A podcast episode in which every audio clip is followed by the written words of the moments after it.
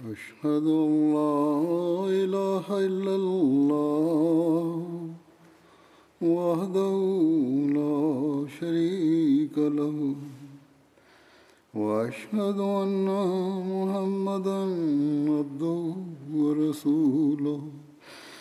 أما بعد فأعوذ بالله من الشيطان الرجيم. بسم الله الرحمن الرحيم. الحمد لله رب العالمين. الرحمن الرحيم. مالك يوم الدين. إياك نعبد وإياك نستعين. اهدنا الصراط المستقيم. صراط الذين أنعمت عليهم غير المغضوب عليهم ولا الضالين.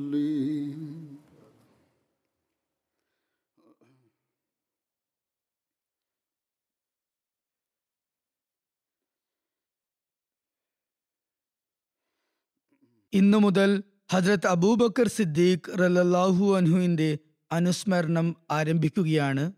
ഹജ്രത്ത് അബൂബക്കറിന്റെ യഥാർത്ഥ നാമം അബ്ദുല്ല എന്നായിരുന്നു. ഉസ്മാൻ ബിൻ ആമിർ എന്നായിരുന്നു അദ്ദേഹത്തിന്റെ പിതാവിന്റെ പേര്. അബൂബക്കർ എന്നത് കുഞ്ഞിയത്ത് അഥവാ വിളിപ്പേരായിരുന്നു.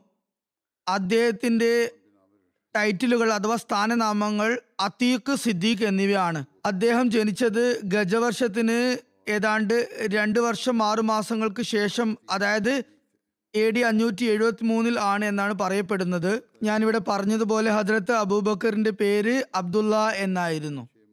അദ്ദേഹം ഖുറേഷികളിലെ ബനു തൈം ബിൻ മുറ ഗോത്രത്തിൽപ്പെട്ട വ്യക്തിയായിരുന്നു.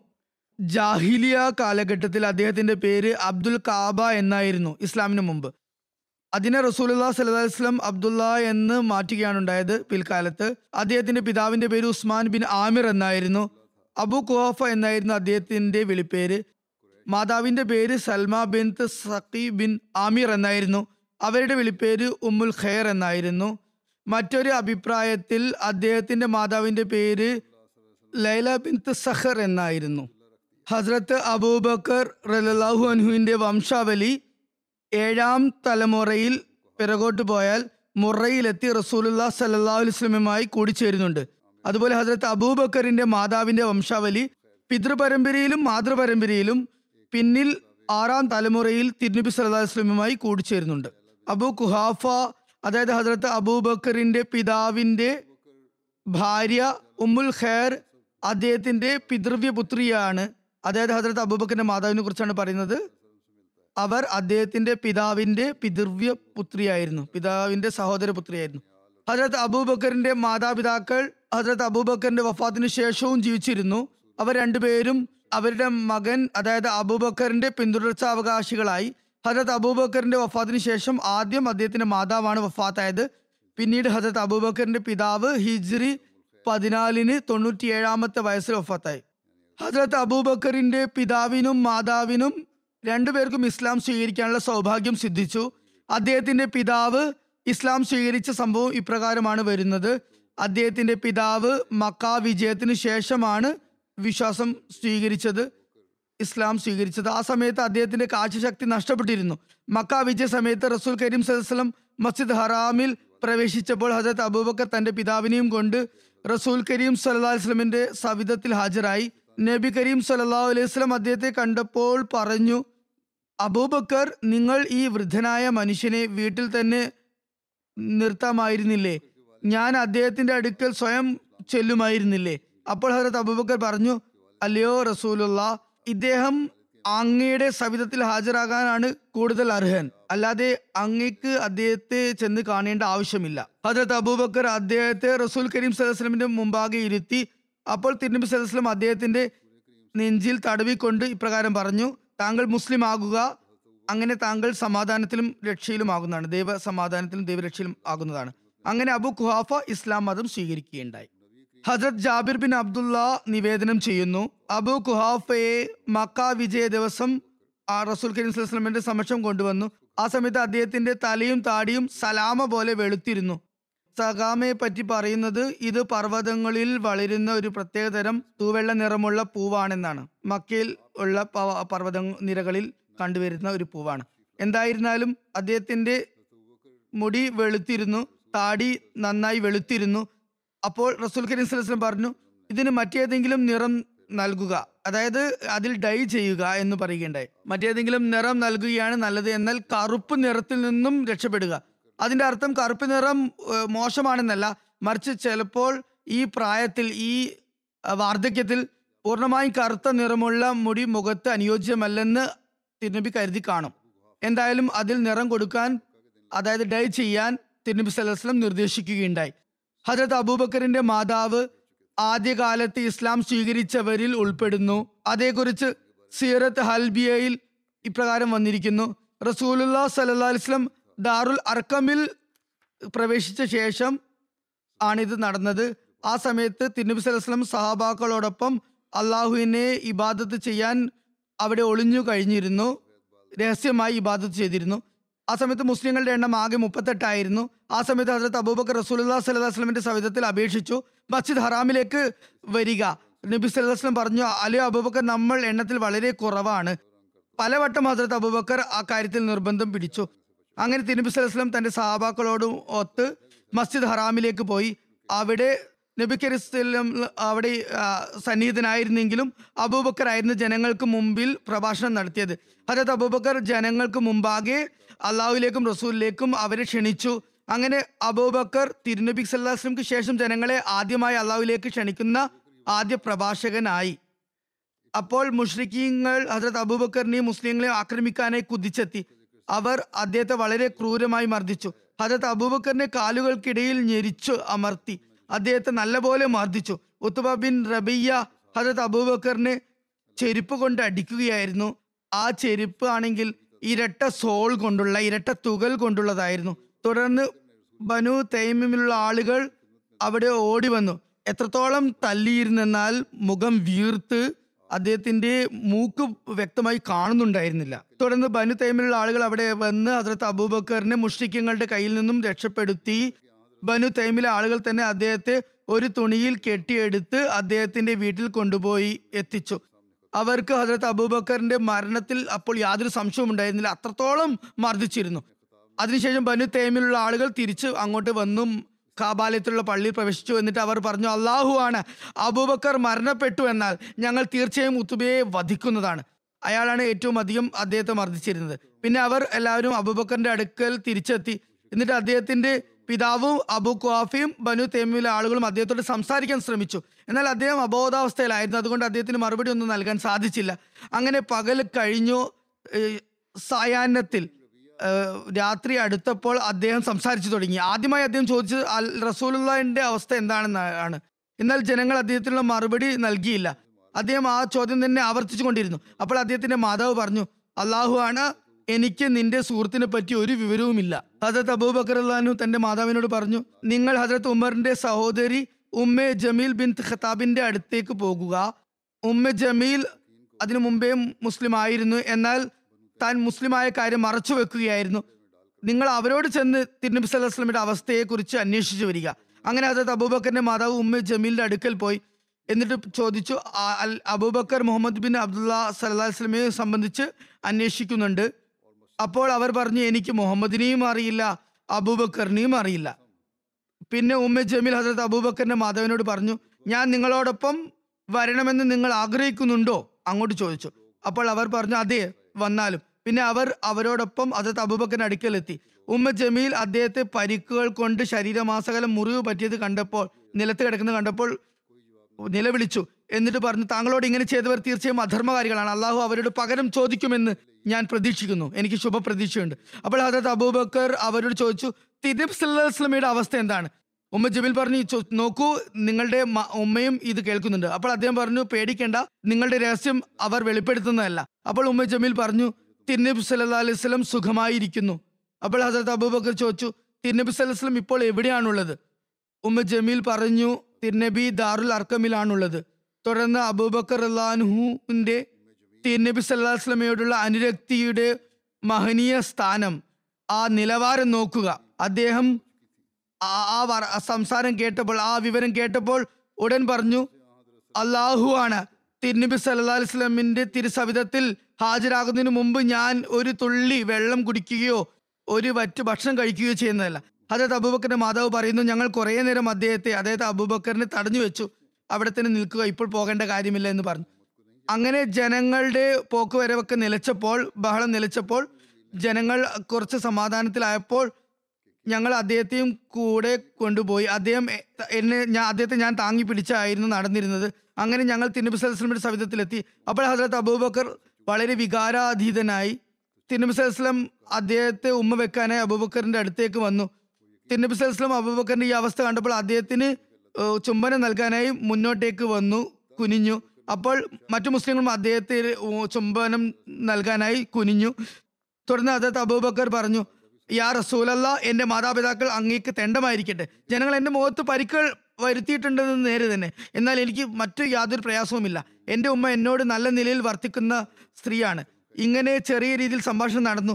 അദ്ദേഹം പറഞ്ഞു ഒരുപക്ഷെ അള്ളാഹു താങ്കളുടെ ബർക്കത്ത് കാരണം എന്റെ മാതാവിനെ രക്ഷിച്ചേക്കാം. അതായത് ഹസത്ത് അബൂബക്കർ തന്റെ മാതാവിനെ പറ്റിയാണ് പറഞ്ഞത്. അള്ളാഹു താങ്കളുടെ അനുഗ്രഹ സിദ്ധിയാൽ ഒരുപക്ഷെ നരകാഗ്നിയിൽ നിന്നും എന്റെ മാതാവിനെ രക്ഷിച്ചേക്കാം. അതായത് അവർ ഈമാൻ സ്വീകരിക്കുകയാണെങ്കിൽ അങ്ങനെ സംഭവിക്കാം.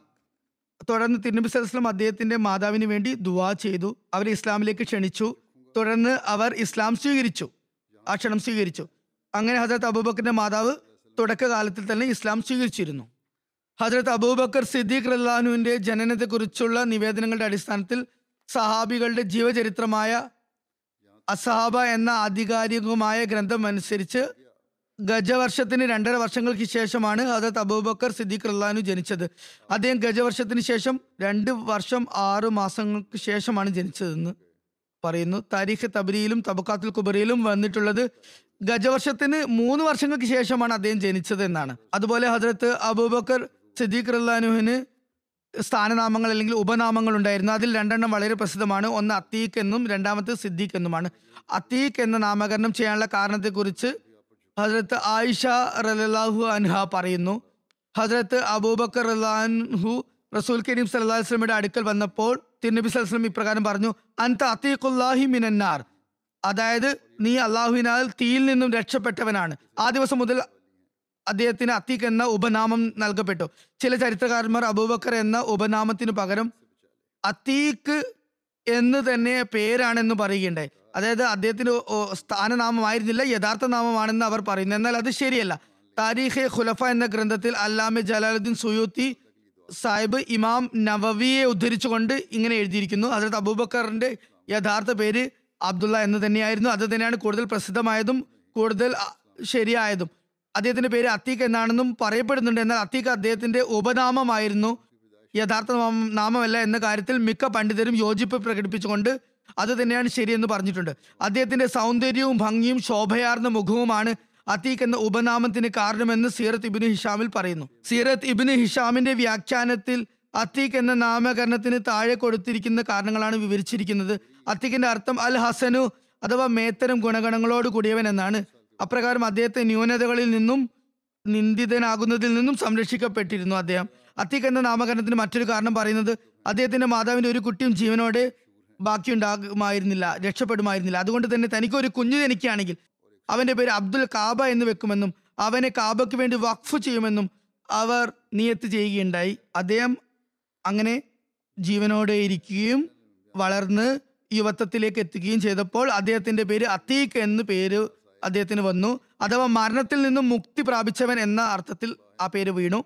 ഇതുകൂടാതെ അത്തീഖ് എന്ന് പേരുവാൻ പല കാരണങ്ങളും നിവേദനങ്ങൾ വന്നിട്ടുണ്ട്. ചിലരുടെ അഭിപ്രായത്തിൽ അദ്ദേഹത്തിന്റെ വംശാവലിയിൽ തന്നെ ആരോപണത്തിന് വിധേയമാകുന്ന വിധത്തിൽ യാതൊരു ന്യൂനതകളും ഇല്ലാത്തതാണ് അത്തീഖ് എന്ന നാമകരണത്തിന് മറ്റൊരു കാരണം. അത്തീഖിന് പുരാതനമായ പ്രാചീനമായ എന്നും അർത്ഥമുണ്ട്. ഹജത് അബൂബക്കർ പണ്ടുകാലം മുതൽക്ക് തന്നെ നന്മകൾ ചെയ്യുന്ന സൽപ്രകൃതനായ വ്യക്തിയായിരുന്നു. അതുകൊണ്ട് തന്നെ ഇസ്ലാം സ്വീകരിക്കുന്നതിലും മറ്റു നന്മകളിലും തുടക്കമിട്ടത് കൊണ്ടും മുന്നേറിയത് കൊണ്ടും അദ്ദേഹം അത്തീഖ് എന്ന ഉപനാമത്തിൽ അറിയപ്പെട്ടു. രണ്ടാമത്തെ ഉപനാമമായ സിദ്ദീഖ് എന്ന് പേര് വരാനുള്ള കാരണം എന്താണെന്ന് അല്ലാമ ജലാലുദ്ദീൻ സുയൂത്തി ഇപ്രകാരം എഴുതുന്നു സിദ്ദീഖ് എന്ന നാമം അദ്ദേഹത്തിന് ജാഹിലിയ കാലഘട്ടത്തിൽ അതായത് ഇസ്ലാമിനും പൂർവഘട്ടത്തിൽ തന്നെ അദ്ദേഹത്തിൽ നിന്നും പ്രകടമായ അദ്ദേഹത്തിന്റെ സത്യസന്ധത കാരണത്താൽ നൽകപ്പെട്ടത് എന്ന് പറയപ്പെടുന്നു. അതുപോലെ തന്നെ തിരുനബി സല്ലാ അലൈഹി സ്വലം നൽകുന്ന സുവാർത്തകളെ സാക്ഷ്യപ്പെടുത്തുന്ന കാര്യത്തിൽ തിടുക്കം കാണിക്കുന്ന വ്യക്തിയായിരുന്നു അദ്ദേഹം. അതുകൊണ്ട് അദ്ദേഹത്തിന് സിദ്ദീഖ് എന്ന് പേര് വന്നു എന്നും പറയപ്പെടുന്നു. അതായത് റസുൽ കരീം സ്വലം പറഞ്ഞിരുന്ന കാര്യങ്ങളൊക്കെ സത്യമാണെന്ന് അദ്ദേഹം സാക്ഷ്യപ്പെടുത്തിയിരുന്നു. അതായത് ആയിഷ റിലാൻഹ പറയുന്നു രാത്രി സമയത്ത് നബി കരീം സ്വലമെ ബൈത്തുൽ മഖ്ദസ് മസ്ജിദ് അക്സയിലേക്ക് കൊണ്ടുപോയപ്പോൾ അതായത് ഇസ്ര സംഭവത്തിന് ശേഷം രാവിലെ ആളുകൾ അതിനെക്കുറിച്ച് ചർച്ച ചെയ്യാൻ തുടങ്ങി. ഈ സംഭവത്തെക്കുറിച്ച് തിരുനബി സ്വലം ജനങ്ങളോട് പറഞ്ഞിരുന്നു സുബൈക്ക് തിരുനബിയിൽ വിശ്വാസം അർപ്പിക്കുകയും തിരുനബിയെ സാക്ഷ്യപ്പെടുത്തുകയും ചെയ്ത ചില ദുർബല വിശ്വാസികൾ പോലും ഈ സംഭവം കേട്ടതും വിശ്വാസത്തിൽ നിന്ന് പിറകോട്ടടിച്ചു. ആ സമയത്ത് മുഷിക്കങ്ങളിൽപ്പെട്ട ചിലർ അതിർത്ത് അബൂബക്കർ റഹ്ലാനുവിന്റെ അടുക്കലേക്ക് ഓടി വന്നു. എന്നിട്ട് പറഞ്ഞു താങ്കൾക്ക് താങ്കളുടെ കൂട്ടുകാരനെ കുറിച്ച് വല്ലതും വിവരമുണ്ടോ? അദ്ദേഹം രാത്രി ബൈത്തുൽ മഖ്ദസിലേക്ക് പോയെന്നും അദ്ദേഹം വാദിക്കുന്നു. ഹജത് അബൂബക്കർ റഹ്ലാനു ചോദിച്ചു അദ്ദേഹം യഥാർത്ഥത്തിൽ അങ്ങനെ വാദിക്കുന്നുണ്ടോ? ജനങ്ങൾ പറഞ്ഞു അതെ അദ്ദേഹം അങ്ങനെ വാദിക്കുന്നുണ്ട്. അപ്പോൾ ഹജത് അബൂബക്കർ റഹ്ലാൻ പറഞ്ഞു അദ്ദേഹം അങ്ങനെ പറഞ്ഞിട്ടുണ്ടെങ്കിൽ അത് സത്യം തന്നെയായിരിക്കും. ജനങ്ങൾ ചോദിച്ചു രാത്രി ബൈത്തുൽ മഗ്ദസിലേക്ക് പോയെന്നും നേരെ വിളിക്കുന്നതിന് മുമ്പ് തിരിച്ചു വന്നെന്നും താങ്കൾ സാക്ഷ്യപ്പെടുത്തുന്നുണ്ടോ? കാരണം ബൈത്തുൽ മഗ്ദസ് മക്കയിൽ നിന്നും ഏകദേശം ആയിരത്തി മുന്നൂറ് കിലോമീറ്റർ ദൂരത്താണ് സ്ഥിതി ചെയ്യുന്നത്. അപ്പോൾ അത് അബൂബക്കർ അള്ളഹാൻ പറഞ്ഞു അതെ ഞാൻ അക്കാര്യത്തെയും സാക്ഷ്യപ്പെടുത്തുന്നു. അതിൽ കൂടുതൽ ദൂരത്തുള്ള കാര്യത്തെക്കുറിച്ചും ഞാൻ സാക്ഷ്യപ്പെടുത്താൻ തയ്യാറാണ്. വീണ്ടും അബൂബക്കർ അള്ളഹാൻ പറഞ്ഞു ഞാൻ എല്ലായ്പ്പോഴും അതായത് രാവും പകലും തിരുനബിയിൽ ഇറങ്ങിക്കൊണ്ടിരിക്കുന്ന ആ സ്വർഗ വാനലോക വാർത്തകളെ കുറിച്ചും വഹിയെക്കുറിച്ചും സാക്ഷ്യപ്പെടുത്തുന്നു. അങ്ങനെയാണ് ഹജരത് അബൂബക്കർ റഹ്ലാനു സിദ്ദീഖ് എന്ന ഉപനാമത്തിൽ അറിയപ്പെട്ടത്. ഹജരത് അബൂ ഹുറേറ റഹ്ലാനു സ്വതന്ത്രനാക്കിയ അടിമ അബൂ വഹാബ് നിവേദനം ചെയ്യുന്നു. റസൂലുല്ലാ സല്ലാസ്ലം പറഞ്ഞു എന്നെ രാത്രി യാത്ര ചെയ്യിപ്പിച്ചപ്പോൾ ആദ്യം പ്രയാണം നടത്തിയപ്പോൾ അഥവാ ഇസ്രായേലിന്റെ രാത്രിയിൽ ഞാൻ ജിബിലിനോട് പറഞ്ഞു തീർച്ചയായും എന്റെ സമൂഹം ഈ കാര്യത്തിൽ എന്നെ സാക്ഷ്യപ്പെടുത്തുകയില്ല. അഥവാ ഞാൻ പറയുന്നത് സത്യമാണെന്ന് വിശ്വസിക്കില്ല അപ്പോൾ ജിബിരിൽ പറഞ്ഞു സദ്ദഖ അബുബക്രിൻ വഹു സിദ്ദീഖ്. അതായത് താങ്കൾ അബൂബക്കർ എന്തായാലും സാക്ഷ്യപ്പെടുത്തുന്നതാണ്. അദ്ദേഹം സിദ്ദീഖാണ്. ഇത് തബക്കാത്തിൽ കുബരയിൽ വിവരിക്കപ്പെട്ടതാണ്. ഹജരത് മുസ്ലിം റഹ്ലാൻഹു പറയുന്നു ഹജരത് ആയിഷ റലാഹു അൻഹ നിവേദനം ചെയ്യുന്നു. ഇസ്ലാ സംഭവം നടന്നപ്പോൾ ജനങ്ങൾ ഓടിക്കൊണ്ട് ഹജരത്ത് അബൂബക്കർ റഹ്ലാന്റെ അടുക്കൽ വന്നുകൊണ്ട് പറഞ്ഞു താങ്കളുടെ സുഹൃത്ത് എന്താണ് പറയുന്നത്? താങ്കൾക്ക് വല്ല വിവരവുമുണ്ടോ? അദ്ദേഹം ചോദിച്ചു എന്താണ് അദ്ദേഹം പറയുന്നത്? അവർ പറഞ്ഞു അദ്ദേഹം രാത്രി ബൈത്തുൽ മഖ്ദസിൽ പോയി തിരിച്ചു വന്നു എന്ന് പറയുന്നു. അദ്ദേഹത്തെ മുസ്ലിം എഴുതുന്നു ഒരുപക്ഷെ മിഹറാജിനെ കുറിച്ചും ഇതോടൊപ്പം തന്നെ അങ്ങ് പറഞ്ഞിരുന്നെങ്കിൽ അതായത് ഒരേ സമയത്ത് തന്നെ രണ്ട് കാര്യവും പറഞ്ഞിരുന്നെങ്കിൽ അല്ലെങ്കിൽ ഒരേ സമയത്ത് ആ രണ്ട് സംഭവം നടന്നിരുന്നെങ്കിൽ കാഫിര്യങ്ങൾ നിഷേധികൾ കൂടുതൽ ബഹളം വെച്ചേനെ. എന്നാൽ അവർ പറഞ്ഞത് തിരുനബി സല്ലാസ്ലും രാത്രി ബൈത്തുൽ മഖ്ദസിൽ പോയി തിരിച്ചു വന്നു എന്നായിരുന്നു. പിന്നീട് ഹജരത്ത് അബൂബക്കർ അലാനു തിരുനബി സല്ലാസ്ലമയെ സാക്ഷ്യപ്പെടുത്തിയപ്പോൾ അക്കാര്യം സാക്ഷ്യപ്പെടുത്തിയപ്പോൾ ജനങ്ങൾ ചോദിച്ചു താങ്കൾ ഈ ബുദ്ധിക്ക് യോജിക്കാത്ത കാര്യവും താങ്കൾ വിശ്വസിക്കുന്നുണ്ടോ? അപ്പോൾ ഹസരത്ത് അബൂബക്കർ പറഞ്ഞു രാവും പകലും അങ്ങയിൽ വാനലോകത്ത് നിന്നും വരുന്ന വചനങ്ങളെ കുറിച്ചും ഞാൻ വിശ്വസിക്കുന്നു. അത് യഥാർത്ഥത്തിലുള്ളതാണെന്ന് വിശ്വസിക്കുന്നു.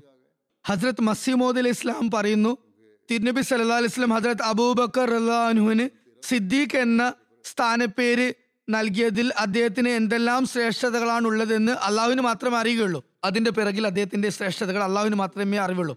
ഹജരത് അബൂബക്കർ അലാനുഹുവിന്റെ ശ്രേഷ്ഠത അദ്ദേഹത്തിന്റെ ഹൃദയത്തിനുള്ളിലുള്ള കാര്യങ്ങൾ കൊണ്ടാണെന്നും ആന്തരികമായ കാര്യങ്ങൾ കൊണ്ടാണെന്നും തിരുനബി പറഞ്ഞിട്ടുണ്ട്. വളരെ സൂക്ഷിച്ചു നോക്കുകയാണെങ്കിൽ യഥാർത്ഥത്തിൽ ഹജരത്ത് അബൂബക്കർ അലാനു കാണിച്ച സത്യസന്ധതയുടെ മാതൃക നമുക്ക് അതിന് സമാനമായതിൽ മറ്റെവിടെയെങ്കിലും കാണുക പ്രയാസകരമാണ്. യഥാർത്ഥത്തിൽ എല്ലാ കാലഘട്ടത്തിലും ആരാണോ സിദ്ദീഖിന്റെ ശ്രേഷ്ഠതകൾ കരസ്ഥമാക്കാൻ പ്രയത്നിക്കുന്നത് ആ വ്യക്തിക്ക് അത് അതിർത്ത് അബൂബക്കർ അള്ളാഹുവിന്റെ സ്വഭാവ ഗുണങ്ങളും അതുപോലെ സൽപ്രകൃതവും തന്റെ ഉള്ളിൽ ഉണ്ടാക്കിയെടുക്കാൻ കഴിവിന്റെ പരമാവധി പരിശ്രമിക്കേണ്ടതും അത്യുദ്ധാനം ചെയ്യേണ്ടതും അതുപോലെ ദ്വായിൽ നിരതനാകേണ്ടതും നിർബന്ധമാണ്. ഏതുവരെ അതിർത്ത് അബൂബക്കർ അള്ളാഹുവിന്റെ സ്വഭാവ ഗുണങ്ങൾ സ്വായത്തമാക്കുന്നില്ലയോ? ആ വർണത്തിൽ ലയിച്ചു ചേരുന്നില്ലയോ? അതുവരെ സിദ്ദീഖിയത്തിന്റെ ശ്രേഷ്ഠതകൾ കൈവരിക്കാൻ ആർക്കും സാധ്യമല്ല. അത്തീഖ് സിദ്ദീഖ് എന്നിവ കൂടാതെ മറ്റ് ഉപനാമകൾ ഉണ്ട് ഉപനാമങ്ങൾ ഉണ്ടെന്നും പറയപ്പെടുന്നു. ഉദാഹരണമായി ഖലീഫത്തുർ റസൂലുള്ള അതായത് അബൂബക്കർ സിദ്ദീഖ് റഹ്ലാനുവിന് ഖലീഫത്തുൻ ലി റസൂലില്ല എന്നും പറയുമായിരുന്നു. ഒരു നിവേദനത്തിൽ പറയുന്ന ഒരു വ്യക്തി ഹജരത്ത് അബൂബക്കർ റഹ്ലാനു പറഞ്ഞു യാ ഖലീഫത്ത് അല്ലാ അല്ലയോ അള്ളാവിന്റെ ഖലീഫ. അപ്പോൾ അദ്ദേഹം പറഞ്ഞു ഖലീഫത്തുള്ള അല്ല മറിച്ച് ഖലീഫത്തു റസൂലില്ല. അതായത് റസൂലുള്ള സൽസ്ലമിന്റെ ഖലീഫയാണ് ഞാൻ. അതിൽ തന്നെ ഞാൻ തൃപ്തനാണ്. സഹി ബുഖാരിയുടെ വ്യാഖ്യാതാവായ അല്ലാമ ബദ്രുദ്ദീൻ ഐനി പറയുന്നു ഹജരത് അബൂബക്കർ അള്ളാഹിന്റെ പേര് ഖലീഫത്ത് റസൂലുള്ള എന്നായിരുന്നു.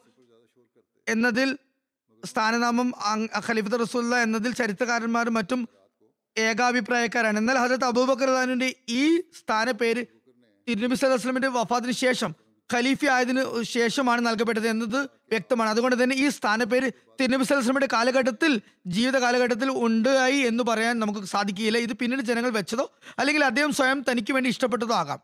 അവാഹ് എന്നും ഒരു സ്ഥാനപ്പേരാണ്. അവ എന്നതിന്റെ അർത്ഥം വളരെയധികം സഹിഷ്ണുത പ്രകടിപ്പിക്കുന്ന നിർമ്മല ഹൃദയൻ മാധവ ഹൃദയമുള്ളവൻ എന്നാണ്. തബക്കാത്തിൽ കുബറയിൽ എഴുതിയിരിക്കുന്ന അതിലത്ത് അബൂബക്കർ തന്നെ അദ്ദേഹത്തിന്റെ മൃദുശീലവും കാരുണ്യവും കൊണ്ട് അവ്വാഹ് എന്ന് വിളിക്കപ്പെട്ടു. അവ്വാഹ് മുനീബ് എന്നാൽ എന്നതിന്റെ അർത്ഥം?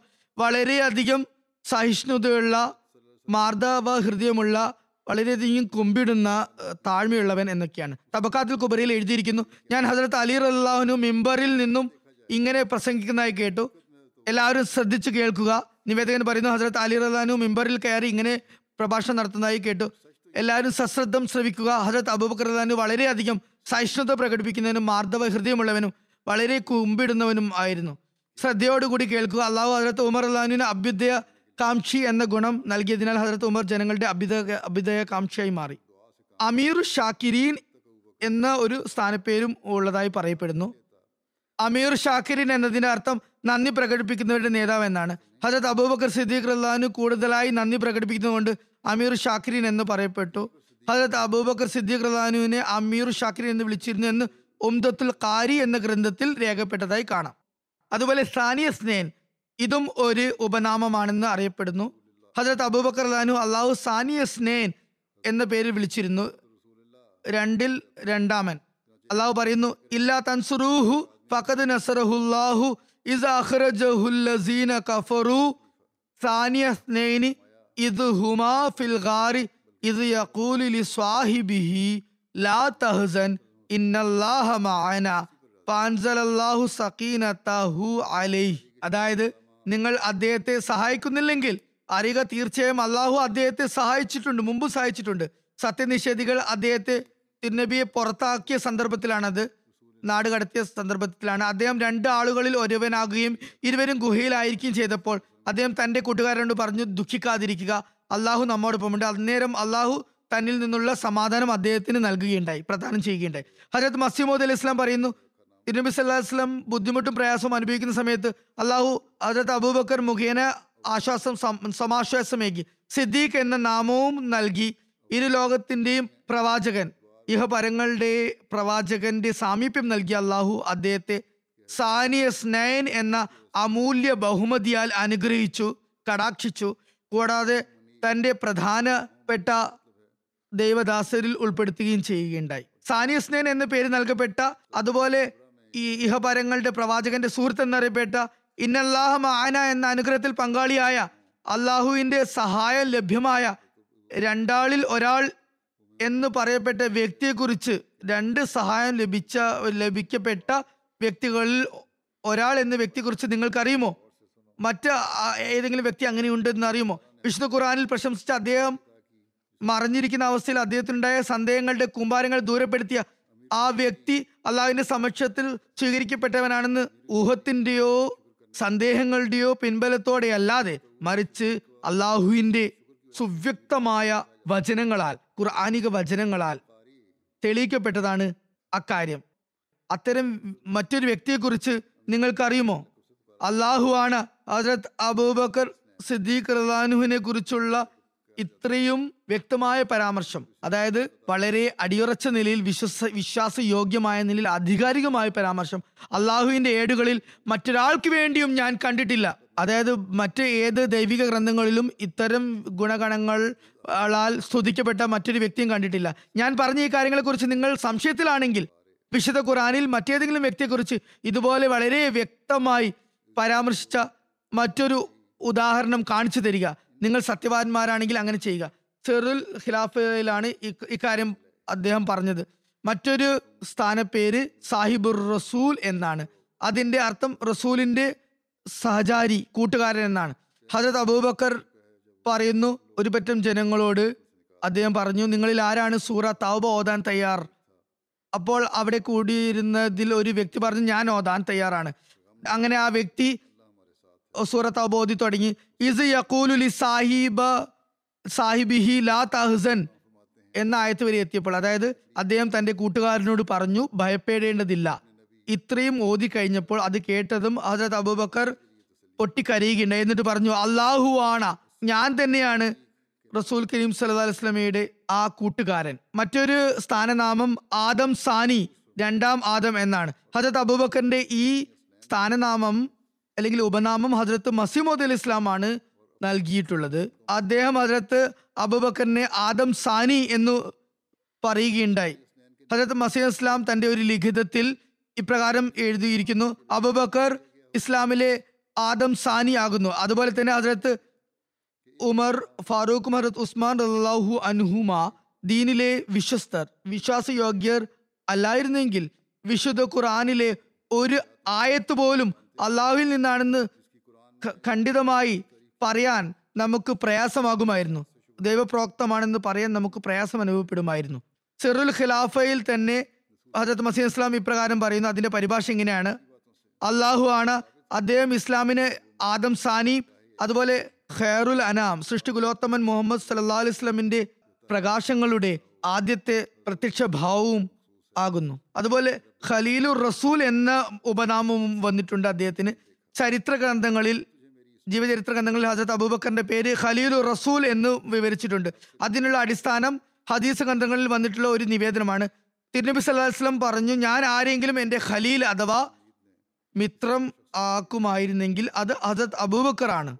സഹി ബുഖാരിയിൽ ഹസരത് ഇബിന് അബ്ബാസ് നിവേദനം ചെയ്യുന്നു. മരണശയ്യയിൽ തിരുനബി അലൈഹി വസല്ലം ഇപ്രകാരം പറയുകയുണ്ടായി ഞാൻ ആരെങ്കിലും ജനങ്ങളിൽ നിന്ന് എന്റെ ഖലീൽ എന്റെ ആത്മമിത്രമാക്കുമായിരുന്നെങ്കിൽ അത് അബൂബക്കറിനെ തന്നെ ആക്കുമായിരുന്നു. എന്നാൽ ഇസ്ലാമിലൂടെയുള്ള സൗഹൃദമാണ് ഏറ്റവും ശ്രേഷ്ഠമായിട്ടുള്ളത്. അതുകൊണ്ട് ഈ പള്ളിയിൽ ഉള്ള എല്ലാ ജനലുകളും അടച്ചിടാൻ ഞാൻ പറയുകയാണ്. എന്നാൽ അബൂബക്കറിന്റെ വീടിന്റെ ഭാഗത്തേക്കുള്ള ജനൽ മാത്രം തുറന്നിടുക. ഇക്കാര്യത്തിൽ നമ്മുടെ റിസർച്ച് സെല്ല് ഇവിടെ ഒരു ചോദ്യം ഉന്നയിക്കുന്നുണ്ട്. അവരുടെ ചോദ്യവും ശരി തന്നെയാണ്.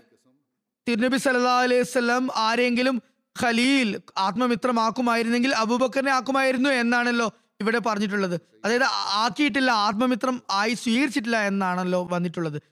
ഇതിന്റെ വിശദീകരണം ഹജരത്ത് മസീമദ് അലി ഇസ്ലാം ഒരു സ്ഥലത്ത് സ്വയം തന്നെ ഇപ്രകാരം നൽകിയിട്ടുണ്ട്. ഹജരത്ത് മസീമദ് അലി ഇസ്ലാം വിവരിക്കുന്നു തിരുനബി സല്ലല്ലാഹു അലൈഹി വസല്ലം എന്റെ വചനം അതായത് ഞാൻ ഈ ലോകത്ത് ആരെങ്കിലും ഒരു ആത്മമിത്രമാക്കുമായിരുന്നെങ്കിൽ അത് ഹജരത്ത് അബൂബക്കർ ആകും എന്നതിന്റെ വിശദീകരണം ഇപ്രകാരമാണ്. ഇക്കാര്യത്തെ വിശദീകരിച്ചുകൊണ്ട് അദ്ദേഹം പറയുന്നു ഈ വാചകം തന്നെ വിശദീകരണാർത്ഥ വിശദീകരണാർഹമാണ്. അതിന്റെ അർത്ഥം ഹജത് അബൂബക്കർ നെ തിരുനബി സല്ലാ അലിസ്ലം തന്റെ സുഹൃത്തായി കണക്കാക്കിയിരുന്നു എന്ന് തന്നെയാണ്. എന്നാൽ ഇതിന്റെ ഗഹനാർത്ഥം ഇതാണ് യഥാർത്ഥത്തിൽ ഹുല്ലത്ത് അഥവാ മിത്രത സൗഹാർദ്ദം എന്നതുകൊണ്ട് ഇവിടെ ഉദ്ദേശിക്കുന്നത് നാഡി ഞരമ്പുകളിൽ സന്നിവേശിക്കപ്പെട്ട സൗഹൃദം എന്നാണ്. അതായത് അത്രമാത്രം ആഴത്തിലുള്ളതാണ്. ഇതാകട്ടെ അള്ളാഹുവിന് മാത്രം പ്രത്യേകപ്പെട്ട ഒരു കാര്യമാണ്.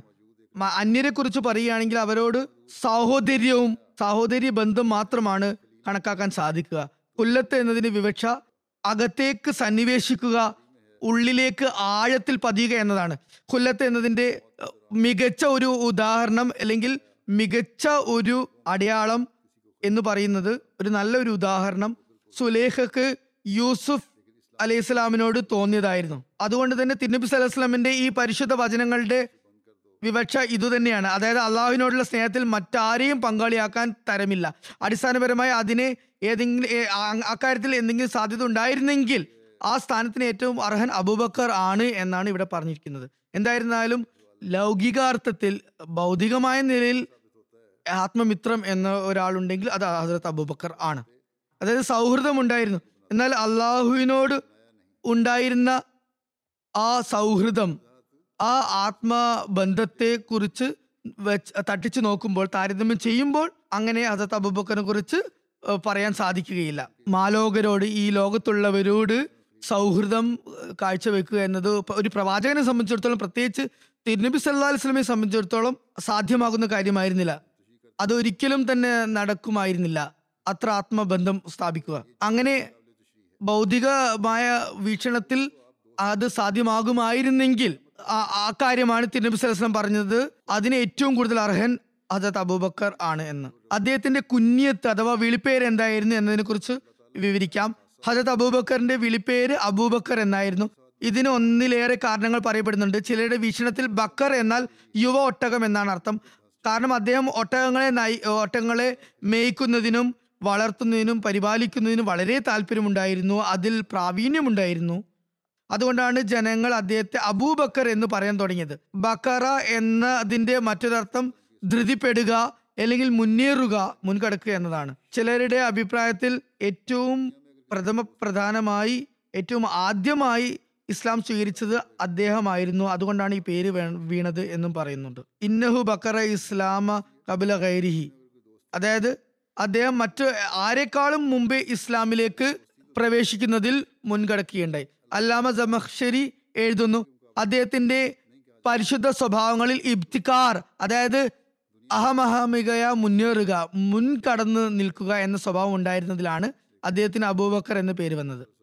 അദ്ദേഹത്തിന്റെ രൂപാകാരത്തെക്കുറിച്ച് ഹജത് ആയിഷ റലാഹു അൻഹയുടെ ഒരു നിവേദനമുണ്ട്. അദ്ദേഹത്തിന്റെ ശരീര പ്രകൃതത്തെക്കുറിച്ച് ഹജരത്ത് ആയിഷ അൻഹ നിവേദനം ചെയ്യുന്നു.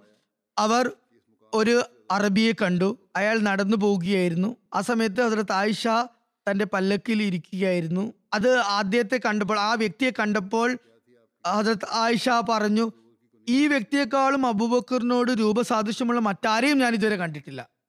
നിവേദന പറയുന്നു ഞങ്ങൾ അവരോട് പറഞ്ഞു അപ്പോൾ ആയിഷ പറഞ്ഞു ആയിഷയോട് പറഞ്ഞു അബുബക്കറിന്റെ രൂപാകാരം ഞങ്ങൾക്ക് വേണ്ടി നിങ്ങൾ വർണിച്ചാലും. ഹജരത്ത് ആയിഷ പറഞ്ഞു ഹജരത്ത് അബൂബക്കർ വെളുത്ത നിറമുള്ള വ്യക്തിയായിരുന്നു മെലിഞ്ഞ ശരീരപ്രകൃതമായിരുന്നു കവിളിൽ മാംസം കുറവായിരുന്നു ഇടുപ്പ് അല്പം കുനിഞ്ഞ് മെലിഞ്ഞ നിലയിലുള്ളതായിരുന്നു. അദ്ദേഹം അരയിൽ കെട്ടുന്ന തുണി അദ്ദേഹത്തിന്റെ ഉടുമുണ്ട് പോലും ശരിക്കും നിന്നിരുന്നില്ല അഴിയുമായിരുന്നു ഇടയ്ക്കിടക്ക് താഴേക്ക് ഇറങ്ങി പോകുമായിരുന്നു അതുപോലെ മുഖത്ത് അധികം മാംസളമല്ലാത്ത മുഖമായിരുന്നു.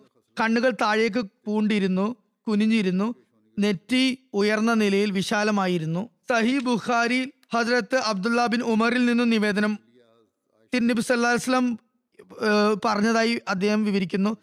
അഹങ്കാരത്തോടെ തന്റെ വസ്ത്രം വലിച്ചഴിച്ച് നടക്കുന്നവന്റെ നേർക്ക് അള്ളാഹു കയാമത്ത നാളിൽ കാരുണ്യത്തോടെ നോക്കുകയില്ല. അതായത് അബൂബക്കർ അത് കേട്ട് പറഞ്ഞു എന്റെ വസ്ത്രത്തിന്റെ ഒരു ഭാഗം നീണ്ടിരിക്കുന്നുണ്ട് അയഞ്ഞിരിക്കുന്നുണ്ട്. അതായത് ഒരു ഭാഗത്ത് നിന്ന് ഒരു വശത്ത് നിന്നും അയഞ്ഞ് താഴേക്ക് തൂങ്ങി നിൽക്കുന്നുണ്ട്. ഇനി ഞാനത് പ്രത്യേകമായി ശ്രദ്ധിക്കും. ശ്ര- അങ്ങനെ പ്രത്യേകമായി ശ്രദ്ധിക്കാതെ നോക്കുമ്പോൾ അങ്ങനെ അയഞ്ഞു പോകാറുണ്ട്. തിരുവിശ്വാസം പറഞ്ഞു താങ്കൾ അത് അഹങ്കാരം കൊണ്ട് ചെയ്യുന്നതല്ലല്ലോ. അതുകൊണ്ട് പ്രശ്നമില്ല. അതായത് അബൂബക്കർ മൈലാഞ്ചി കൊണ്ടും കത്തം കൊണ്ടും ഡൈ ചെയ്യാറുണ്ടായിരുന്നു. കത്തം എന്നത് ഉയർന്ന പർവത മുഖ ശിഖരത്തിൽ വളരുന്ന ഒരു ചെടിയാണ്. വസ്മ എന്ന സാധനവുമായി ചേർത്താണ് അത് ഡൈ ചെയ്യാറുള്ളത്. കത്തം. അങ്ങനെ മുടിക്ക് കറുപ്പ് നിറം ഏക്കാൻ അത് സഹായിക്കുമായിരുന്നു.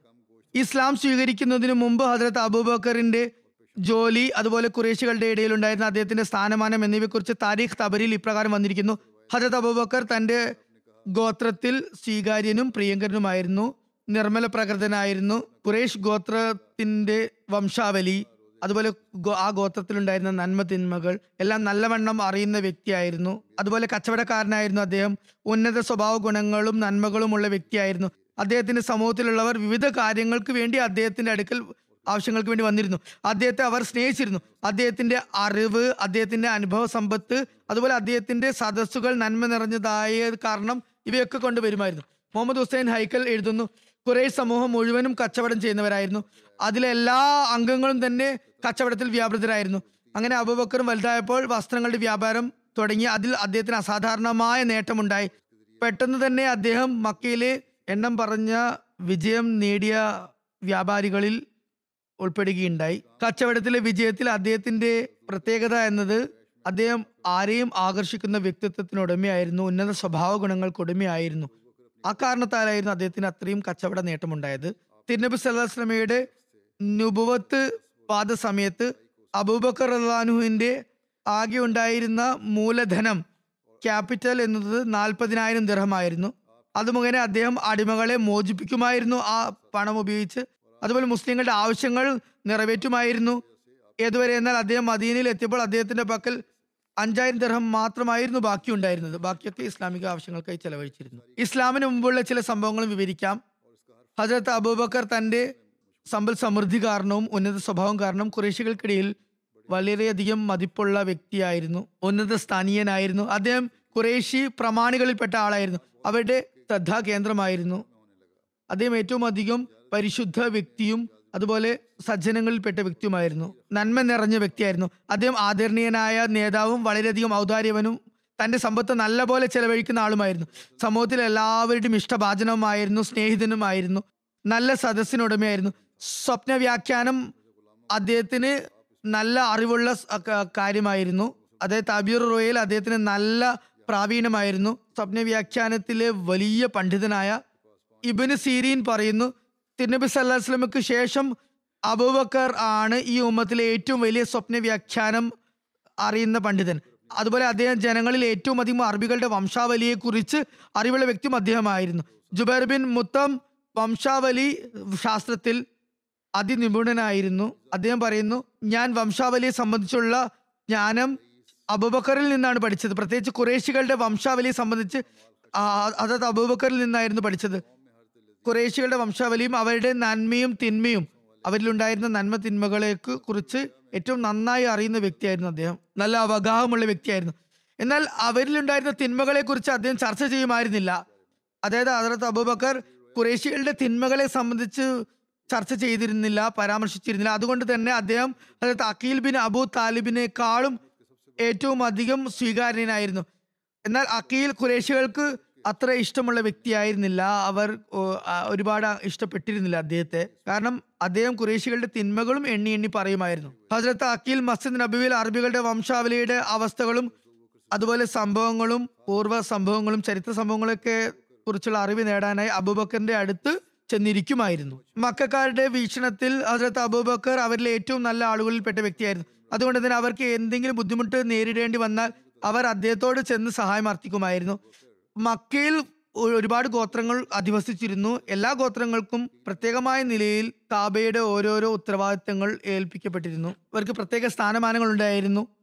അവർക്ക് പ്രത്യേക ജോലികൾ ഉത്തരവാദിത്തമായി ഏൽപ്പിക്കപ്പെട്ടിരുന്നു. മനു അബ്ദുൽ മനാഫിന് ഹാജിമാർക്ക് വെള്ളം കുടിക്കുവാനും അവർക്ക് അത്യാവശ്യ സൗകര്യങ്ങൾ ഒരുക്കി കൊടുക്കാനുമുള്ള ജോലിയായിരുന്നു ഏൽപ്പിക്കപ്പെട്ടിരുന്നത്.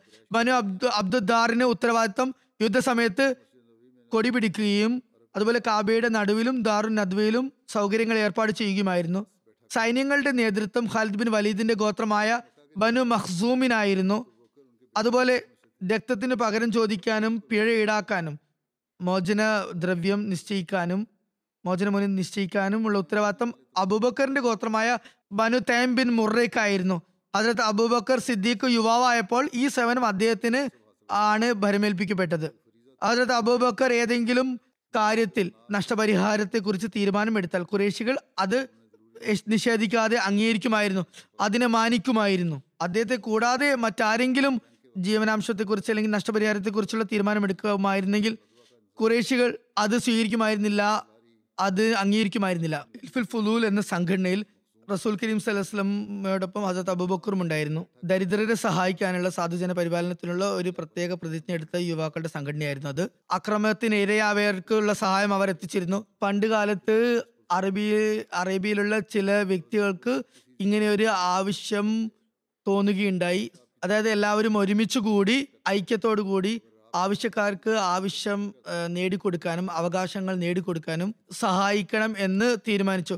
അതുപോലെ അക്രമികളെ അക്രമങ്ങളിൽ നിന്ന് തടയണമെന്നും അവർ ആഗ്രഹിച്ചു. അറബിയിൽ അവകാശങ്ങൾക്ക് ഫതിൽ എന്നും പറയാറുണ്ട് ഹക്കിന് ഫതിൽ എന്നും പറയാറുണ്ട്. ആ ഫതിലിന്റെ ബഹുവചന രൂപമാണ് ഫുലൂൽ എന്നത്. അതുകൊണ്ട് തന്നെ ആ പ്രതിജ്ഞ എടുത്ത ഇതിനെ ഹിൽഫുൽ ഫുലൂൽ എന്ന് പേര് വരികയുണ്ടായി. ചില നിവേദനങ്ങളുടെ അടിസ്ഥാനത്തിൽ ഈ അഭിപ്രായത്തിന്റെ അഭിപ്രായത്തിന് നിർദ്ദേശം നൽകിയ തുടക്കക്കാർ അതിന്റെ സ്ഥാപകരുടെ പേരുകൾ പലതും ഫസൽ എന്ന പേര് ഉള്ള വ്യക്തികളായിരുന്നു. അതുകൊണ്ട് തന്നെ ഈ ഒരു പ്രതിജ്ഞയെ ഈ കരാറിനെ ഹിൽഫുൽ ഫുസൂൽ എന്ന പേര് വന്ന് അങ്ങനെ ആ പേരിൽ പ്രശസ്തമായെന്നും പറയാറുണ്ട്. എന്തായാലും ഫുജാർ യുദ്ധ യുദ്ധത്തിന് ശേഷം ഏതാണ്ട് ആ യുദ്ധത്തിൽ നിന്ന് തന്നെ പ്രഭാവിതനായിക്കൊണ്ട് റസൂൽ കരീം സ്വലമയുടെ പിതൃവ്യ പിതൃവ്യനായ സുബൈർ ബിൻ അബ്ദുൽ മുത്തലിബിന്റെ ഹൃദയത്തിലാണ് ഇങ്ങനെ ഒരു ചിന്ത ഉടലെടുത്തത്. അതായത് പിൽക്കാലത്ത് ഇദ്ദേഹത്തിന്റെ ഹൃദയത്തിലാണ്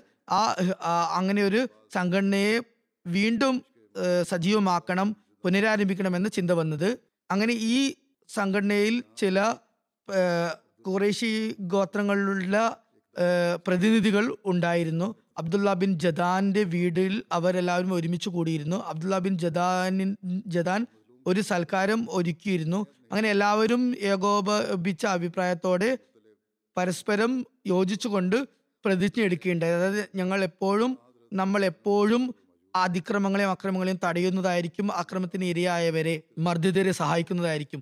ഈ പ്രതിജ്ഞയിൽ പങ്കെടുക്കുന്നവരിൽ Banu Hashim Banu Matlab Banu Asad Banu Zuhra Banu തേയും എന്നീ ഗോത്രങ്ങളും ഉൾപ്പെട്ടിരുന്നു. റസൂൽ കരീം സലഹ്സ്ലാം ആ സമയത്ത് ആ അവിടെ ഉണ്ടായിരുന്നു. ആ സന്ദർഭത്തിൽ അങ്ങനെ ആ പ്രതിജ്ഞയിൽ അദ്ദേഹം ഭാഗഭാക്കാകുകയുണ്ടായി ഒരിക്കൽ നുബോത്തിന്റെ കാലഘട്ടത്തിൽ തിരുനബി പ്രകാരം പറയുകയുണ്ടായി അബ്ദുള്ള ബിൻ ജദാന്റെ വീട്ടിൽ എടുത്ത എല്ലാവരും ഏറ്റെടുത്ത ആ ശബ്ദത്തിൽ ഞാനും പങ്കെടുത്തിരുന്നു. ഇന്നും ഇസ്ലാമിന്റെ കാലഘട്ടത്തിലും അതിലേക്ക് ആരെങ്കിലും എന്നെ ക്ഷണിക്കുകയാണെങ്കിൽ ഞാൻ ലബേക്ക് പറഞ്ഞ് അതിലേക്ക് പോകുന്നതാണ്. ഒരു ഗ്രന്ഥകാരൻ ഹജറത്ത് അബൂബക്കർ ഹിൽഫുൽ ഫുസൂലിൽ പങ്കെടുത്തതിനെ കുറിച്ച് പരാമർശിച്ചുകൊണ്ട് പറയുന്നു ആ സംഘടനയിൽ റസൂൽ കരീം സലഹ്സ്ലം ഉണ്ടായിരുന്നു. അതുപോലെ തന്നെ തിരുനബിയോടൊപ്പം ഹജറത്ത് അബൂബക്കറും ഉണ്ടായിരുന്നു. നുബുവത്തിന് മുമ്പ് അദ്ദേഹത്തിന് റസൂൽ കരീം സലഹ്സ്ലമിനോടുണ്ടായിരുന്ന ബന്ധവും സൗഹൃദ് ബന്ധവും അടുപ്പവും കുറിച്ച് ഇങ്ങനെ വിവരിക്കപ്പെടുന്നു. ഇബിന് ഇസ്ഹാഖും മറ്റു ചിലരും വിവരിക്കുന്നുണ്ട് ഇക്കാര്യം. അതായത് അബൂബക്കർ നുബോത്തിന് മുമ്പ് തന്നെ റസൂൽ കരീം സലഹ്സ്ലമയുടെ സുഹൃത്തായിരുന്നു. അദ്ദേഹത്തിന് റസൂൽ കരീം സലഹ്സ്ലമയുടെ സത്യസന്ധത വിശ്വസ്തത പരിശുദ്ധ പ്രകൃതം ഉയർന്ന സ്വഭാവ മഹിമ എന്നിവയെക്കുറിച്ച് നല്ലപോലെ അറിയുന്ന വ്യക്തിയായിരുന്നു. മറ്റൊരു നിവേദനത്തിൽ വരുന്നത് ജാഹിലിയ കാലഘട്ടത്തിൽ ഹജരത്ത് അബൂബക്കർ റസൂൽ കരീം സലഹസ്ലമയുടെ സുഹൃത്തായിരുന്നു. സിയർത്ത് സഹാബയിൽ ഇപ്രകാരം വന്നിരിക്കുന്നു. റസൂൽ കരീം സലഹസ്ലമയുമായി ബാല്യത്തിൽ തന്നെ ഹജരത്ത് അബൂബക്കറിന് പ്രത്യേക സ്നേഹവും അതുപോലെ ആത്മാർത്ഥ ബന്ധവും ഉണ്ടായിരുന്നു. അദ്ദേഹം തിരുനബി സലഹസ്ലമയുടെ സുഹൃത്ത് വലയത്തിൽ പെട്ട വ്യക്തിയായിരുന്നു. പലപ്പോഴും കച്ചവട യാത്രകളിൽ ഒരുമിച്ച് യാത്ര ചെയ്യാനുള്ള സൗഭാഗ്യം അദ്ദേഹത്തിന് ലഭിച്ചിട്ടുണ്ട്. റസൂൽ കരീം സലഹസ്ലമയോടൊപ്പം നുബോത്തിന് മുമ്പ് നബി കരീം സലഹസ്ലമയുടെ സൗഹൃദ വലയത്തിൽ ഉണ്ടായിരുന്നു. ഹസരത്ത് അബൂബക്കർ എന്നതിനെ കുറിച്ച് ഹസരത്ത് മിർസ ബഷീർ അഹമ്മദ് സാബ് പ്രകാരം എഴുതുന്നു. നുബോത്തിന് മുന്നേ തിരുനബി സലഹ്സ്ലമയുടെ സുഹൃത്ത് വലയം വളരെ പരിമിതമായിരുന്നു ചെറുതായിരുന്നു. യഥാർത്ഥത്തിൽ തിരുനബി സലഹ്സ്ലമയുടെ പ്രകൃതം തുടക്കം മുതലേ ഏകാന്തത ഇഷ്ടപ്പെട്ടിരുന്നു. അദ്ദേഹം തന്റെ ജീവിതത്തിൽ ഒരിക്കലും മക്കയിലെ പൊതുസമൂഹവുമായി കൂടുതൽ ഇഴകി ചേർന്നിരുന്നില്ല. എന്നിരുന്നാലും അദ്ദേഹത്തിന് ചില വ്യക്തികളുമായി സുഹൃത്ത് ബന്ധം സ്ഥാപിച്ചിരുന്നു അതിലേറ്റവും പ്രാധാന്യം ഏറ്റവും വിശിഷ്ടമായ ബന്ധമുണ്ടായിരുന്ന ഹജറത്ത് അബൂബക്കർ അതായത് അബ്ദുള്ള ബിൻ അബി ഖുഹാഫ അക്കായിരുന്നു ഇദ്ദേഹം ഖുറേഷ്യയിലെ ഉന്നത കുടുംബ അംഗമായിരുന്നു. തന്റെ മഹത്വവും കഴിവും കാരണം സമൂഹത്തിൽ ബഹുമാന്യനായിരുന്നു. രണ്ടാമതായി ഹക്കീം ബിൻ ഹിസാം ആയിരുന്നു സൗഹൃദം ബന്ധത്തിലുണ്ടായിരുന്നത്. ഇദ്ദേഹം ഹജത് ഖദീജയുടെ സഹോദരപുത്രനായിരുന്നു. ഇദ്ദേഹം വളരെ പരിശുദ്ധ പ്രകൃതക്കാരനായിരുന്നു. ആരംഭകാലത്ത് തന്നെ അദ്ദേഹം ഇസ്ലാം സ്വീകരിച്ചിരുന്നില്ലെങ്കിലും തിരുനബി സ്വലമെ വളരെയധികം സ്നേഹവും വിശ്വസ്തയും ആത്മാർത്ഥതയും വെച്ചു പുലർത്തിയിരുന്നു. അവസാനം ഈ പരിശുദ്ധ പ്രകൃതം തന്നെ അദ്ദേഹത്തെ ഇസ്ലാമിലേക്ക് ആകർഷിക്കുകയും ചെയ്യുകയുണ്ടായി. അടുത്തത് സെയ്ദ് ബിൻ അമ്രുമായും തിരുനബി സ്വലംക്ക് ബന്ധമുണ്ടായിരുന്നു. ഇദ്ദേഹം ഹജ്രത്ത് ഉമറിന്റെ അടുത്ത ബന്ധുവായിരുന്നു. ജാഹിലിയ കാലഘട്ടത്തിലും ഷിർക്ക് ഉപേക്ഷിക്കുകയും അതുപോലെ ഇബ്രാഹിമിന്റെ ദീനുമായി തന്നെ ബന്ധപ്പെടുത്തുകയും ചെയ്ത വ്യക്തികളിൽ പെട്ട ആളായിരുന്നു. എന്നാൽ ഇദ്ദേഹം ഇസ്ലാമിന്റെ കാലഘട്ടത്തിന് മുമ്പ് തന്നെ മരണപ്പെടുകയുണ്ടായി. എന്തായാലും തിരുനബി സല്ലാ ഇസ്ലാമിയുമായി ബന്ധമുണ്ടായിരുന്നവരിൽ ഒന്നാം സ്ഥാനം ഹസരത്ത് അബൂബക്കറിനായിരുന്നു. ജാഹിലിയ കാലഘട്ടത്തിൽ തന്നെ ഹസരത്ത് അബൂബക്കറിന് ഷിർക്കിനോട് വിരക്തിയായിരുന്നു. അതിൽ നിന്ന് വിട്ടു നിൽക്കുമായിരുന്നു ഹസരത്ത് അബൂബക്കർ ജാഹിലിയ കാലഘട്ടത്തിൽ പോലും ഒരിക്കലും ഷിർക്ക് ചെയ്തിരുന്നില്ല. ഒരു ബിംബത്തിന് മുമ്പാകെയും സാഷ്ടാംഗം ചെയ്തിരുന്നില്ല. സീറത്ത് ഹലബിയയിൽ ഇപ്രകാരം വന്നിരിക്കുന്നു പറയപ്പെടുന്നു തീർച്ചയായും ഹജ്രത്ത് അബൂബക്കർ ഒരു ബിംബത്തിന് മുമ്പിൽ ഒരിക്കലും കുനിഞ്ഞിട്ടില്ല സജ്ജത ചെയ്തിട്ടില്ല. അല്ലാമ ഇബിന് ജുസി ഹസരത് അബൂബക്കറിനെ ജാഹിലിയ കാലഘട്ടത്തിലും ബിംബങ്ങളെ ആരാധിക്കുന്നതിൽ നിന്നും വേറിട്ട് നിന്ന വ്യക്തികളിൽ ഉൾപ്പെടുത്തുന്നുണ്ട്. അതായത് അദ്ദേഹം ഒരിക്കലും ബിംബങ്ങളെ സമീപിച്ചിരുന്നില്ല. ജാഹിലിയ കാലഘട്ടത്തിൽ അദ്ദേഹത്തിന് മദ്യത്തിനോടും വളരെയധികം വെറുപ്പായിരുന്നു ഹസരത് അബൂബക്കർ. ജാഹിലിയ കാലഘട്ടത്തിലും മദ്യം തന്റെ മേൽ ഹറാമാണ് നിഷിദ്ധമാണ് എന്ന് കരുതിയിരുന്നു എന്ന് ഹസരത് ആയിഷ നിവേദനം ചെയ്യുന്നു. ഇസ്ലാമിന് മുമ്പോ ശേഷമോ അദ്ദേഹം ഒരിക്കലും മദ്യപിച്ചിട്ടില്ല. ഒരു നിവേദനത്തിൽ ഇപ്രകാരം വരുന്നു. നബി സല്ലാസ്ലം തിരുമേനിയുടെ സാബകൾ ഒരുമിച്ച് കൂടിയിരിക്കുമ്പോൾ ഹജരത് അബൂബക്കറിനോട് താങ്കൾ ജാഹിലിയ കാലഘട്ടത്തിൽ മദ്യപിച്ചിരുന്നോ എന്ന് ചോദിപ്പിക്കപ്പെട്ടു. അപ്പോൾ അബൂബക്കർ പറഞ്ഞു ഔസുബില്ല ഞാൻ അള്ളാഹുൽ അഭയം പ്രാപിക്കുന്നു. അപ്പോൾ ചോദിച്ചു എന്താണ് ഇങ്ങനെ പറയുന്നത്? എന്താണ് ഇങ്ങനെ ചെയ്യുന്നത്? അപ്പോൾ അദ്ദേഹം പറയുകയുണ്ടായി ഞാൻ എന്റെ ആത്മാഭിമാനം കാത്തു രക്ഷിക്കുമായിരുന്നു പരിശുദ്ധിയെ സംരക്ഷിക്കുമായിരുന്നു. മദ്യപിക്കുന്ന വ്യക്തി തന്റെ ആത്മാഭിമാനവും അന്തസ്സും പരിശുദ്ധിയും ഒക്കെ നഷ്ടപ്പെടുത്തുന്ന ആളാണ്. നിവേദകൻ പറയുന്നു ഈ കാര്യം നബിക് സല്ലാസ്ലം തിരുമേനിയുടെ അടുക്കൽ ആരോ വന്ന് പറഞ്ഞപ്പോൾ അദ്ദേഹം പറഞ്ഞു സദക്ക അബൂബക്കർ സദക്ക അബൂബക്കർ. അതായത് അബൂബക്കർ തീർച്ചയായും സത്യം തന്നെയാണ് പറഞ്ഞിട്ടുള്ളത്. അബൂബക്കർ സത്യം തന്നെയാണ് പറഞ്ഞിട്ടുള്ളത്. അദ്ദേഹം ഇത് രണ്ടു തവണ പറയുകയുണ്ടായി. ഹജരത് അബൂബക്കർ സിദ്ദീഖ് റല്ലാഹുനുവിന്റെ ഇസ്ലാം സ്വീകരി സ്വീകരണവുമായി ബന്ധപ്പെട്ട് വിവിധ നിവേദനങ്ങൾ നമുക്ക് ലഭിക്കുന്നുണ്ട്. ചിലത് വളരെ ദൈർഘ്യമേറിയതും എന്നാൽ വളരെ ചുരുങ്ങിയ നിലയിലുള്ളതും ഉണ്ട്. എന്തായാലും ചിലത് ഞാൻ ഇവിടെ വിവരിക്കുന്നതാണ്. ഹജരത് ആയിഷ റലാഹു അൻഹ പറയുന്നു എനിക്ക് ഓർമ്മ വെച്ച നാൾ മുതൽ എന്റെ മാതാപിതാക്കൾ ഈ ദീനിൽ തന്നെയാണ് ഉള്ളത്. അതായത് ഇസ്ലാമിക ദീനിൽ തന്നെയാണ് അടിയുറച്ച് നിലകൊണ്ടിരുന്നത്. പ്രഭാതത്തിലും പ്രദോഷത്തിലും തിരുനബി സലഹ്സ്ലം ഞങ്ങളുടെ അടുക്കൽ വരാത്ത ഒരു ദിവസം ഉണ്ടായിരുന്നില്ല. രാവും പകലും വരുമായിരുന്നു. അതായത് അബൂബക്കറിന്റെ ഇസ്ലാം സ്വീകരണത്തെ കുറിച്ച് വിവിധ നിവേദനങ്ങളുണ്ട്. ഷറ ജർഖാനിൽ ഹജത് അബൂബക്കർ ഇസ്ലാം സ്വീകരിച്ചതുമായി ബന്ധപ്പെട്ട് ഇപ്രകാരം സംഭവം വിവരിക്കുന്നു. ഒരു ദിവസം ഹജത് അബൂബക്കർ ഹക്കീം ബിൻ ഹിസാമിന്റെ വീട്ടിലായിരുന്നു. അപ്പോൾ അദ്ദേഹത്തിന്റെ ഭൃത്യ അവിടെ വന്നിട്ട് പറഞ്ഞു നിന്റെ പിതൃ സഹോദരി ഖദീജ ഇപ്രകാരം പറയുന്നു അവരുടെ ഭർത്താവ് മൂസയെ പോലെ പ്രവാചകനായി നിയോഗിതനാണ് എന്ന് പറയുന്നു. ഇത് കേട്ടതും ഹസരത്ത് അബൂബക്കർ അവിടെ നിന്നും മൗനത്തോടെ ഇറങ്ങിപ്പോയി തിരുനബി സലഹ്സ്ലമിയുടെ അടുക്കലെത്തി ഇസ്ലാം സ്വീകരിക്കുകയും ചെയ്തു. സീറത്ത് ഇബിൻ ഹിഷാമിന്റെ വ്യാഖ്യാന ഗ്രന്ഥമായ റസ്- റുസുൽ അൻഫിൽ ഹജരത്ത് അബൂബക്കറിന്റെ ഒരു സ്വപ്നവും ഇസ്ലാം സ്വീകരിച്ച സംഭവം ഇപ്രകാരം വിവരിച്ചിട്ടുണ്ട്. അത് ഇപ്രകാരമാണ് തിരുനബി സല്ലാസ്ലമയുടെ പ്രവാചക നിയോഗത്വത്തിന് മുമ്പ് ഹജരത് അബൂബക്കർ ചന്ദ്രൻ മക്കയിൽ ഇറങ്ങി വരുന്നതായും. അത് പല കഷ്ണങ്ങളായി പൊട്ടി മക്കയിലെ എല്ലാ സ്ഥലങ്ങളിലും എല്ലാ വീടുകളിലും വ്യാ വ്യാപിച്ചതായും പരന്നതായും അതിന്റെ ഓരോരോ കഷ്ണവും ഓരോരോ വീടുകളിൽ പ്രവേശിക്കുന്നതായും പിന്നീട് അവയെല്ലാം ഒരുമിച്ച് കൂടി അദ്ദേഹത്തിന്റെ മടിയിൽ വന്ന് വീണതായും കണ്ടു. ഹജരത് അബൂബക്കർ ചില ഗ്രന്ഥാനുസാരികളായ പണ്ഡിതന്മാരുടെ ഈ സ്വപ്നത്തെക്കുറിച്ച് പറഞ്ഞു. അവർ പറഞ്ഞു കാത്തിരിക്കപ്പെടുന്ന പ്രതീക്ഷിക്കപ്പെട്ട പ്രവാചക പ്രവാചകൻ വരാനുള്ള സമയം അടുത്തിരിക്കുന്നു. താങ്കൾ അദ്ദേഹത്തെ പിൻപറ്റുന്നതാണ്. അതുകൊണ്ട് തന്നെ താങ്കൾ ജനങ്ങളിൽ ഏറ്റവും സൗഭാഗ്യം സിദ്ധിച്ചവനായി മാറുന്നതാണ്. ഈ സ്വപ്നത്തിന് വിശദീകരണം ഇങ്ങനെ നൽകി. പിന്നീട് തിരുനബി സല്ലാസ്ലം അതായത് അബൂബക്കറിനെ ഇസ്ലാമിലേക്ക് ക്ഷണിച്ചപ്പോൾ ഒരു വിളംബവും കൂടാതെ തന്നെ അദ്ദേഹം ഇസ്ലാം സ്വീകരിക്കുകയുണ്ടായി. സബീലുൽ ഹുദയിൽ ഹജരത് അബൂബക്കർ ഇസ്ലാം സ്വീകരിച്ചതിനെ കുറിച്ച് ഒരു നിവേദനം വന്നിരിക്കുന്നു. കാബ് നിവേദനം ചെയ്യുന്നു. ഹജരത് സിദ്ദീഖ് റഹ്ലാൻഹു ഇസ്ലാം സ്വീകരിക്കാനുള്ള കാരണം ആകാശത്തിൽ നിന്നും ഇറങ്ങിയ ഒരു വഹിയാണ്. വെളിപാടാണ്. അതിന്റെ വിശദീകരണം ഇപ്രകാരമാണ്. ഹജരത്ത് അബുബക്കർ സിറിയയിൽ കച്ചവട ആവശ്യം പോയതായിരുന്നു. അവിടെ വെച്ച് അദ്ദേഹം ഒരു സ്വപ്നം കണ്ടു. അത് ബുഹേറ റഹബ് ഒരു പുരോഹിത് മതപുരോഹിതനെ കേൾപ്പിച്ചു. അപ്പോൾ ബുഹേറ എന്ന ആ പുരോഹിതൻ ചോദിച്ചു താങ്കൾ എവിടെ നിന്നാണ് വന്നിട്ടുള്ളത്? അദ്ദേഹം പറഞ്ഞു മക്കയിൽ നിന്നാണ് വന്നിട്ടുള്ളത്. അയാൾ ചോദിച്ചു മക്കയിലെ ഏത് ഗോത്രത്തിൽപ്പെട്ട വ്യക്തിയാണ്? അദ്ദേഹം പറഞ്ഞു ഞാൻ കൊറേഷ്യയാണ് അയാൾ ചോദിച്ചു താങ്കൾ എന്താണ് ജോലി ചെയ്യുന്നത്? അപ്പോൾ അദ്ദേഹം പറഞ്ഞു ഞാൻ വ്യാപാരിയാണ്. അപ്പോൾ ബുഹേറ എന്ന പുരോഹിതൻ പറഞ്ഞു അള്ളാഹു താങ്കളുടെ സ്വപ്നത്തെ സത്യമാക്കുകയാണെങ്കിൽ താങ്കളുടെ സമൂഹത്തിൽ നിന്ന് ഒരു പ്രവാചകൻ എഴുന്നേൽപ്പിക്കപ്പെടും. താങ്കൾ ആ പ്രവാചകന്റെ ജീവിതത്തിൽ തന്നെ അദ്ദേഹത്തിന്റെ മന്ത്രിയാകും സഹായിയാകും. അദ്ദേഹത്തിന്റെ വഫാത്തിന് ശേഷം അദ്ദേഹത്തിന്റെ ഖലീഫിയായി മാറും. ഹസ്രത്ത് അബൂബക്കർ ഇക്കാര്യത്തെ രഹസ്യമാക്കി വെച്ചു. തിരുനബി സലഹുസ്ലം നുബത്ത് വാദിച്ചപ്പോഴാണ് ഇക്കാര്യം വന്ന് പറയാനായി ഹസരത്ത് അബൂബക്കർ വന്നത് എന്നിട്ട് പറഞ്ഞു അല്ലയോ മുഹമ്മദ് സല്ലാഹുസ്ലം താങ്കളുടെ വാദത്തിന് ഉപോത്ബലകമായ തെളിവ് എന്താണുള്ളത് മറ്റു സ്ഥലങ്ങളിൽ വരുന്ന നിവേദനങ്ങളിൽ ഒന്നും തന്നെ ഒരിക്കലും തെളിവ് ചോദിച്ചതായി കാണുന്നില്ല. എന്നാലും ഈ രൂപത്തിൽ അങ്ങനെ വന്നിട്ടുണ്ട്. തിരുനബി സലഹ്സ്ലം പറഞ്ഞു താങ്കൾ സിറയിൽ വെച്ച് ഒരു സ്വപ്നം കണ്ടിട്ടില്ലേ? അത് തന്നെയാണ് തെളിവ്. അപ്പോൾ അതായത് അബൂബക്കർ തിരുനബി സലസ്ലമെ ആലിംഗനം ചെയ്യുകയും അദ്ദേഹത്തിന്റെ നെറ്റിയിൽ കണ്ണുകൾക്കിടയിൽ ചുംബിക്കുകയും ചെയ്തു. എന്നിട്ട് പറഞ്ഞു താങ്കൾ അള്ളാഹുവിന്റെ ദൂതനാണെന്ന് ഞാൻ സാക്ഷ്യം വഹിക്കുന്നു. ഈ നിവേദനത്തിൽ ഹസരത്ത് അബൂബക്കറിന്റെ സ്വപ്നത്തെക്കുറിച്ചുള്ള പരാമർശമുണ്ട്. എന്നാൽ അതിന്റെ വിശദീകരണങ്ങൾ ഇതിൽ കൊടുത്തിട്ടില്ല. ആ സ്വപ്നത്തിൽ ഹസരത്ത് അബൂബക്കർ എന്തായിരുന്നു കണ്ടത് എന്നതിനെ കുറിച്ച് എവിടെയാണ് കണ്ടത് എന്നതിനെ കുറിച്ച് വന്നിട്ടില്ല. സീറത്തിൽ ഹൽബിയയിൽ അത് വിശദീകരണം ലഭ്യമാണ്. അതായത് അബൂബക്കർ ചന്ദ്രൻ പൊട്ടി വീഴുന്നതായി കണ്ട സ്വപ്നത്തെക്കുറിച്ചുള്ള സൂചന ലഭിക്കുന്നുണ്ട്. അത് തന്നെയായിരിക്കണം ഇത്. ഇത് വിശദീകരിച്ച് കഴിഞ്ഞതാണ്. എന്തായാലും ഇതിനെക്കുറിച്ച് ഇനിയും ചില നിവേദനങ്ങൾ ജീവചരിത്രകാരന്മാർ എഴുതിയിട്ടുണ്ട്. ഇൻഷാല്ല വരും ഖുത്തുബകളിൽ അത് ഞാൻ വിവരിക്കുന്നതായിരിക്കും.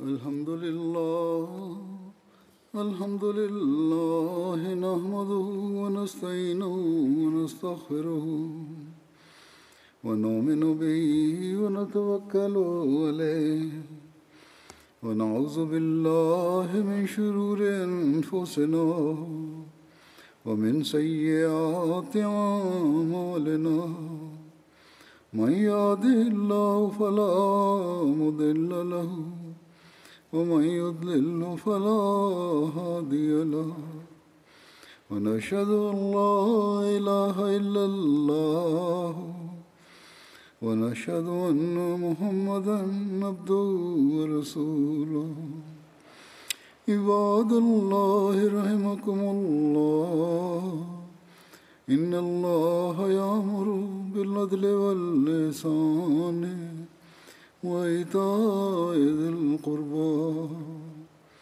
وينهى عن الفحشاء والمنكر والبغي يعظكم لعلكم تذكرون اذكروا الله يذكركم وادعوه يستجب لكم ولذكر الله أكبر.